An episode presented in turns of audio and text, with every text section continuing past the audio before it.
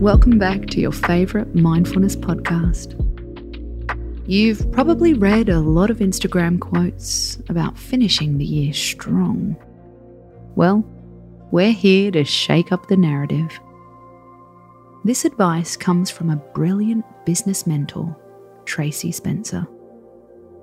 There are three days left to finish the year. We don't need another reason to feel we're not doing enough. We don't need another reason to pump our adrenals with the illusion that we're running out of time to get to our goals. We don't need another reason to judge ourselves for not moving fast enough. We don't need another reason to put more pressure on ourselves. We don't need another reason to keep up with shiny things that we don't actually care about.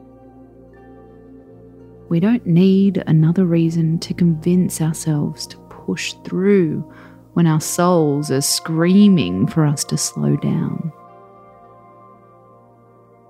We've done enough this year.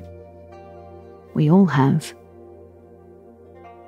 How about we choose to finish soft instead of strong? Slowing down can be the perfect fertilizer for future visions.